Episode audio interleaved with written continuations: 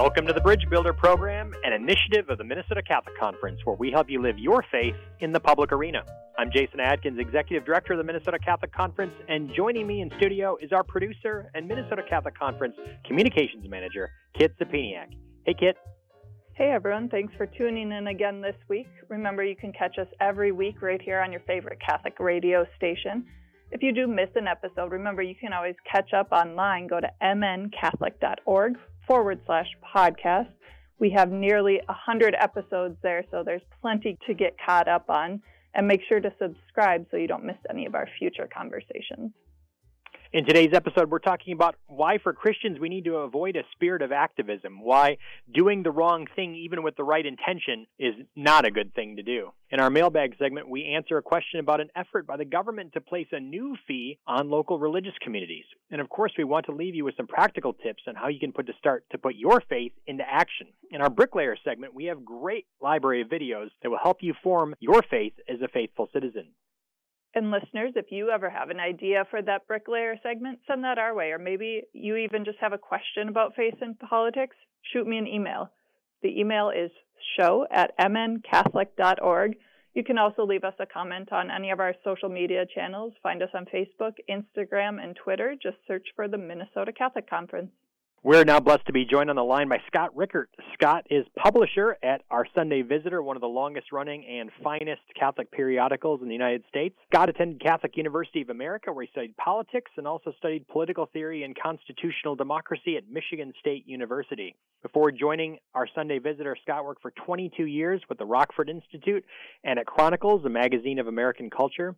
He's also served 10 years as the Catholicism expert at About.com. I tremble with such a title like that. That would be a lot of pressure to be the noted expert on the faith. He is a native of Michigan and now lives in Huntington, Indiana with his wife and eight children. Earlier this year, Scott's article, For Christians, the Ends Do Not Justify the Means, caught our attention, and we're going to talk a little bit more with him about what he's sharing with us and the wisdom in that article today. Scott, welcome to the program. Thanks for joining us. Thank you, Jason. What inspired you write this column for Christians? The end doesn't justify the means. Oh boy, um, what inspired me? Well, uh, I'd I'd like to say the Holy Spirit. Um, That's always a good one. exactly. Uh, this is something that uh, that I've been um, thinking about, writing about, wrestling with for a long uh, a long time, including in my work at uh, at Chronicles magazine and at uh, About.com before coming here to our Sunday Visitor.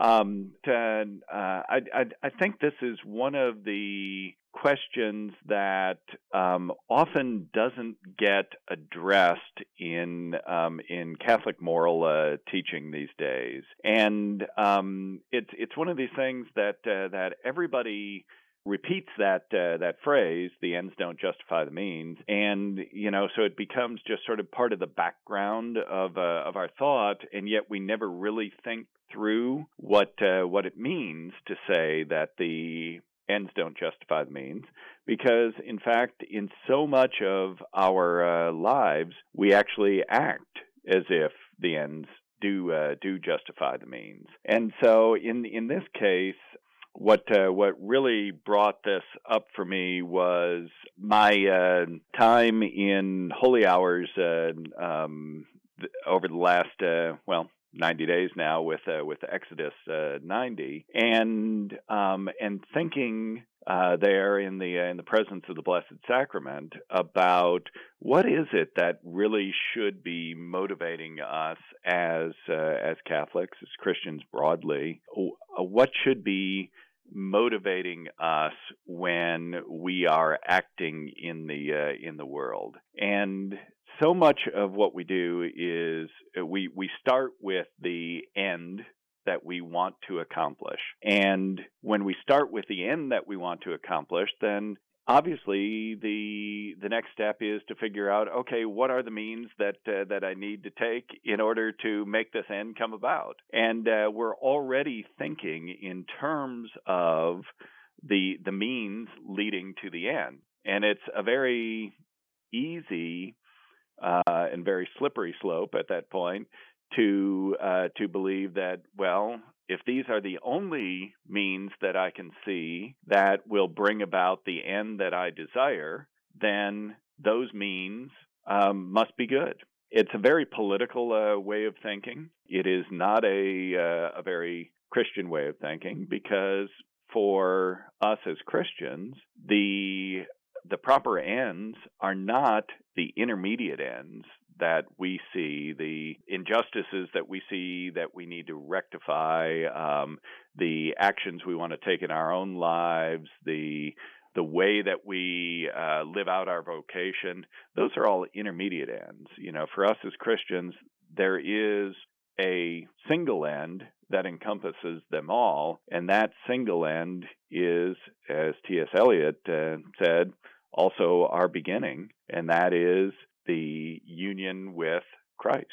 I think your point about uh, proximate or intermediate ends is an important one. In our experience, is that oftentimes with Catholics, it's not so much of using improper means to accomplish the end; it's that we make the proximate ends the ultimate end. So, for Catholics in the public square, for example, it's ending abortion, or you know, it's stopping climate change, comprehensive immigration reform, all good ends. But then we do things and focus on that as the as like it's an ultimate end, and think about our activity as Christians and what the church should be doing uh, as an institution with a focus as though the proximate end is the ultimate end. Is that your experience as well? Uh, absolutely, and and you see this again with parishes, for instance, that uh, that are doing very good things.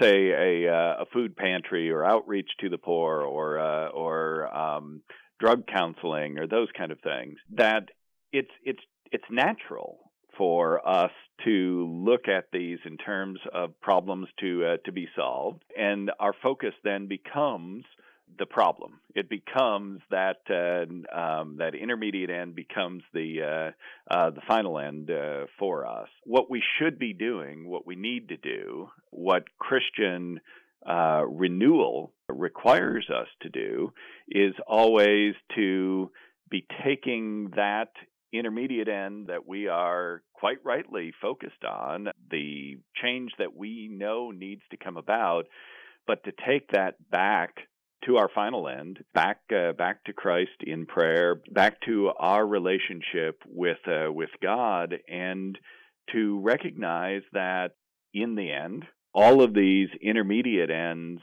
i don't want to say that they uh, they mean nothing but in a sense they mean nothing unless they are properly ordered towards our final end.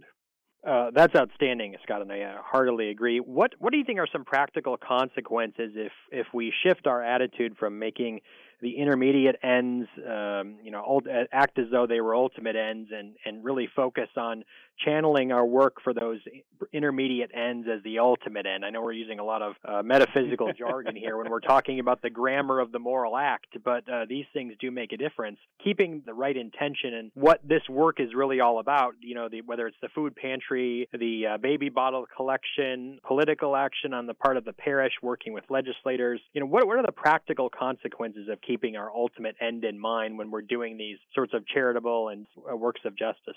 It it might be easier to start actually with the with the question of what happens when we when we don't keep our ultimate end in mind, and sometimes uh, uh, it looks pretty much the same as when we do keep our ultimate end in mind, but sometimes it uh, it starts to diverge, and so when we recognize that one of the uh, one of the necessary means of bringing about change, for instance, is political action, and we focus for instance, on the um, on the injustice of uh, of abortion, and we recognize that political action is going to be required in order to change laws that uh, that can end uh, end abortion. But if we become so focused on uh, on that, then because these are political laws and because politicians are people too and no politician is uh, is perfect we can become wrapped up in the idea that we need to support uh, politicians who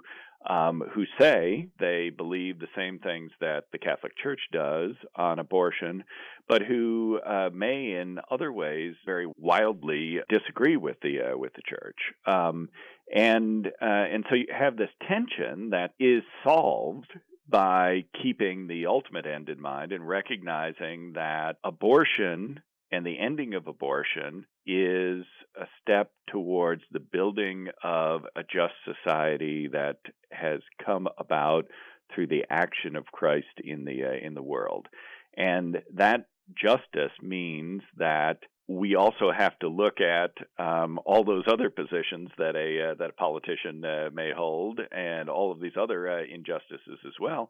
Not in the sense of using those uh, as ways to excuse working towards the end of abortion, but in recognizing that um, that in working towards the end of abortion, we can't create conditions that create uh, injustices in in other directions. And so when we start with the reality that it is uh, that that our action in the world stems from our relationship with Christ and the action, the working of Christ within us, and it's the extension of that working outwards to uh, to the rest of the world. We we have a very different uh, view of how things uh, function. Uh, Monsignor Luigi uh, Giussani, in uh, his book Morality, Memory, and Desire, um, Monsignor Giussani was the founder of Communion and uh, and Liberation. Um, but in in this book, uh, he talks about what the world would look like if Christians actually really lived out the relationship that they personally have with Christ in the uh, in the world. And he says, you know, this is going to sound like utopia. It's going to sound like an ideal that uh, that can't be reached. But the reality is, in such a world, if we start with our end, then there will be the resources necessary in order to make sure that every child is brought to term. There will be the resources necessary to make sure that everyone has a home and is loved. There will be the resources necessary to make sure that everyone is uh, is fed because when we are acting out of that charity that begins with the the love that we feel for ourselves, the love that we feel that Christ has extended to us, then we feel it necessary to extend that same love to others. It's as though a society of right relationship is best brought about by first starting with a right relationship between the individual person and the creator God. Yeah. I mean, I I um, think that it is not a uh, not a coincidence. Well, our our pastor, uh, uh, Father Tony Steinacker at uh, Saints Peter and Paul here in Huntington, uh, says uh, nothing by coincidence, everything by uh, by God's uh, providence. But uh, but uh, you know, uh, this is one of those examples where I think that um, it's not a coincidence that sitting in front of the Blessed Sacrament has helped clarify in my mind these these kinds of questions and these kinds of relationships you know it's it is creating the right relationship between myself and uh, and Christ in the uh, in the blessed sacrament that has uh, helped clarify what the right relationship between myself and the rest of the world should be and what the right relationship between myself and my actions in the world should be. We're speaking with Scott Richert. He is publisher of our Sunday Visitor and an author of a very fine article in the uh, recent edition of the magazine entitled For Christians, the Ends Do Not Justify the Means. Scott, it seems that starting with uh, the proximate end or the intermediate end and not the final end is one of the principal causes of the church morphing into a partisan institution rather than a principled one when it comes to politics and a source of polarization in our community. Would you agree with that? I, I would agree with that, and I think that one of the uh, one of the greatest dangers that we face uh, right now in looking at the polarization in the church is the very reality of that polarization indicates that there is a uh, a, a, much deeper problem in the uh, in the church. That again, if we um, it's not that if everyone is in a right relationship with uh, with God, um, that everyone is oriented uh, towards uh, towards God as uh, as his final end, that we won't have uh, disagreements about about uh, the practical application of uh, principles of, uh, of Christianity or moral principles. I mean, it is uh, um, there. There there will always be those kinds of uh, of general disagreements um, that are actually healthy because they help us think through um, uh, our moral action in the uh, in the world. But we shouldn't see the the kind of vitriol and uh, and division that uh, that we currently see. Um, to to look at it from a uh, from a different uh, standpoint, and I hope I don't wade uh, too deeply into um, uh, into controversy in saying this right now, but you know. Um, you think about the kinds of ways in which the bishops of the United States have tried to address the uh, the concerns over COVID nineteen and uh, and spread. And one of the ways has been the uh, the recommendation and and in some cases um, the the absolute declaration that uh, that uh, Catholics should uh, receive communion in the hand um, until until further notice.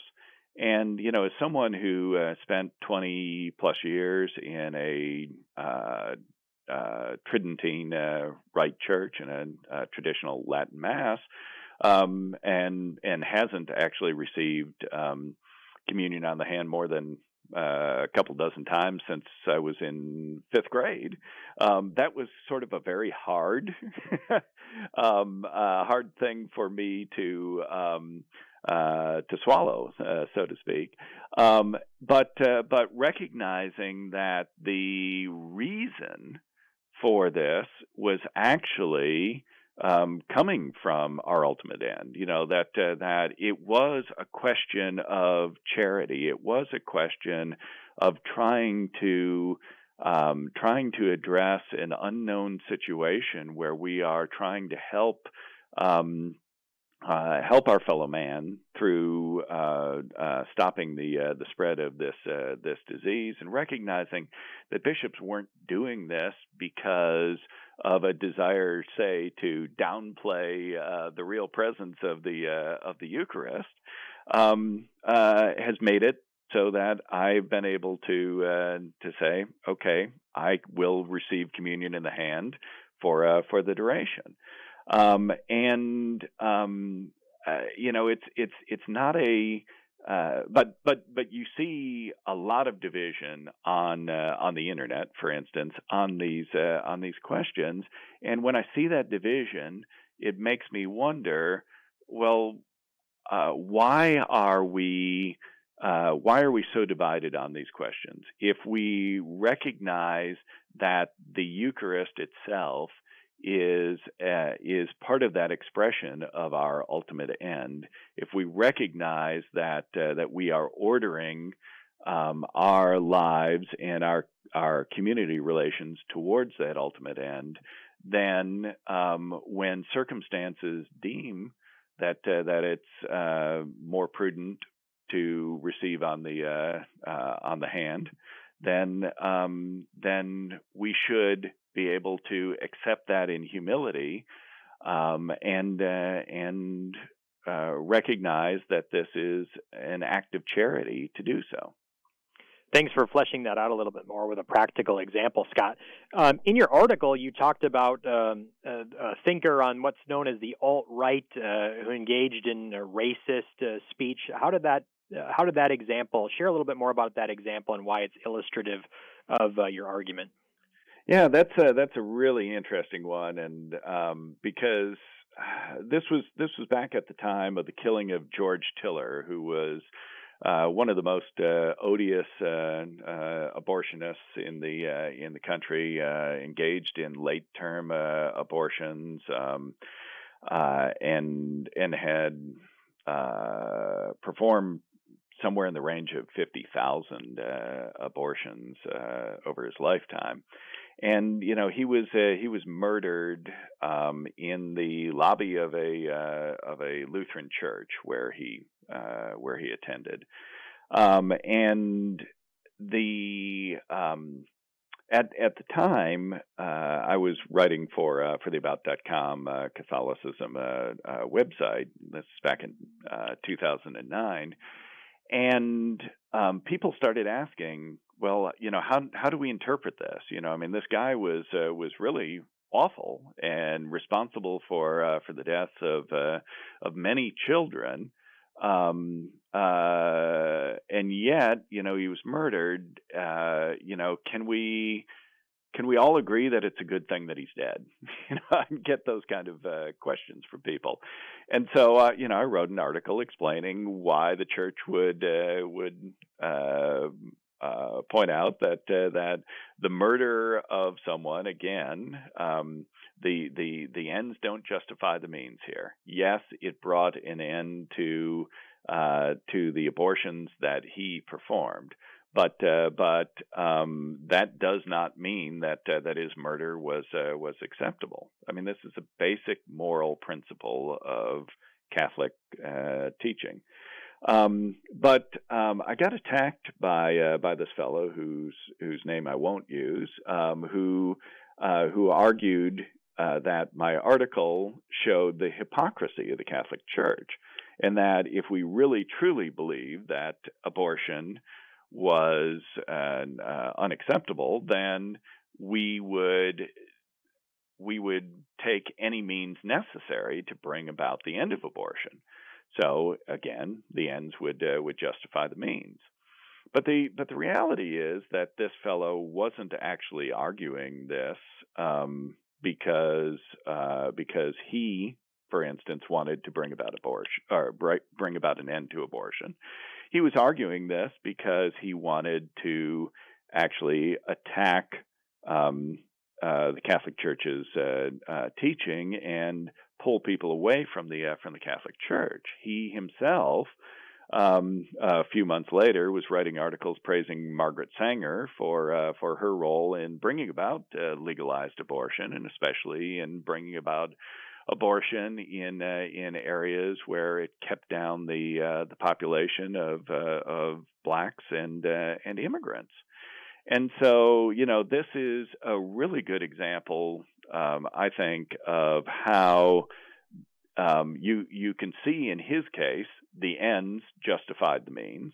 He uh, he's willing to make an argument that uh, that he doesn't really believe, um, in order to um, in order to advance his own end. Um, and um, that's one of the it, it, it's one of those points that brings into real clarity for us when we see someone else making an argument that the ends justify the means that uh, that should open up our own eyes to the problems that happen if we fall into such an argument, even with the best of intentions. Well, it seems that it's a perfect example also of when people are making uh, uh, arguments that are uh, logically or morally problematic that it might be part of a disinformation campaign as well. And the example you brought up is a is a good example of that. That's the all the time we have today, Scott. It's been great to have you on the show, unpacking this article and these important questions. The way in which the need to focus on our ultimate end uh, helps guide our activity and uh, bring about positive results. First, ordering our relationship with Christ so that we can work best to order society. Scott Richert is publisher of our Sunday Visitor magazine. Where can people go to learn more about our Sunday Visitor and check out your fine content?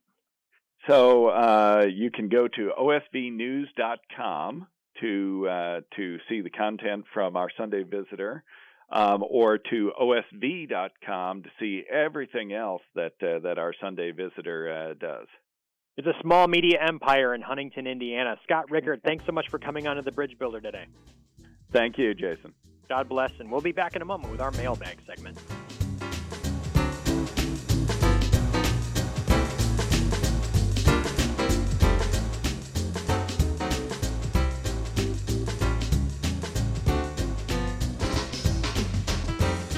Welcome back to the Bridge Builder, where we help you connect your Catholic faith and public life. I'm Jason Adkins, Executive Director of the Minnesota Catholic Conference, and now it's time to jump into the mailbag. Kit, what's in this week's mailbag? We received a question from a reader of our biweekly Inside the Capitol update, And in that update, we were writing about a bill that would allow towns to create what are called street improvement districts. A reader wanted to know more about why the Catholic Conference and other groups are opposed to something that they say could make our roads better. So, Jason, can you give our listeners some background on this issue? It kind of seems like it's an issue that comes back every session. It does come back every session. Um, and who's against uh, improving our streets, right? It sounds like a bread and butter thing that governments do. Um, except the reality is it's just another way for money hungry municipalities and local units of government to get tax entities that otherwise are prohibited from being taxed by both state statute and our state constitution. So, for example, religious communities uh, cannot be taxed uh, by law. And so, what this is, is, is though it's called a fee, it's really a tax. And why it's a tax and not a fee, I don't think anyone has a problem of paying a fee for services rendered by local governments when there's a nexus between the fee and an actual service. But what a street improvement district does is to create a geographical area as a basically a taxation district. And though you might have within that area street improvements being done a mile or two miles away, everyone within that district can functionally be charged a tax, and that's what it is, a tax and not a fee for those improvements. So again, it's another way of getting around prohibitions on taxation, particularly for nonprofits and religious entities, especially in cities that have a large amount of those because those entities don't pay property taxes, income taxes, etc.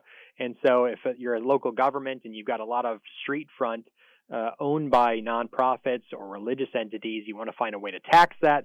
This is a clever, they think, way of taxing cities. It is a tax and not a fee. And again, there's a distinction there between paying a fee for a service rendered by local government and then being subject to a general taxation scheme. And these, and this is what these are and that because they violate our state and federal constitution, Minnesota Catholic Conference, along with our friends at the Jewish Community Relations Council and other nonprofits, have opposed the creation of street improvement dif- districts that uh, subject uh, tax exempt properties uh, to taxation.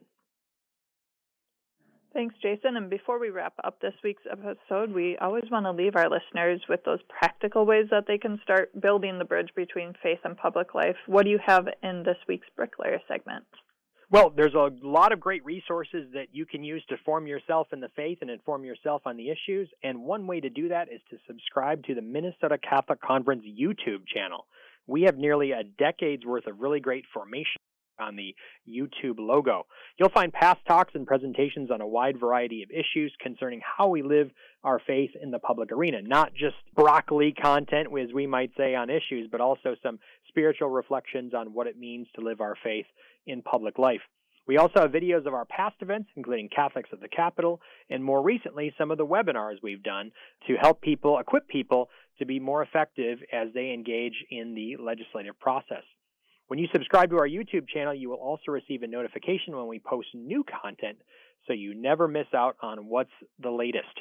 You can find our channel by going to youtube.com and typing Minnesota Catholic Conference into the search, or again, going to our homepage, mncatholic.org, and clicking on the YouTube icon. That's all the time we have for today. For everyone listening on our podcast apps, make sure to follow or subscribe so that you always know when a new episode comes out. Then leave us a five star rating and click share so that more Catholics can begin to build the bridge between faith and public life. Let us know what you thought of today's episode. Share your ideas for the Bricklayer segment or send us your questions for the mailbag. You can leave us a comment on the podcast episode, connect with us on social media, or email us at show at mncatholic.org.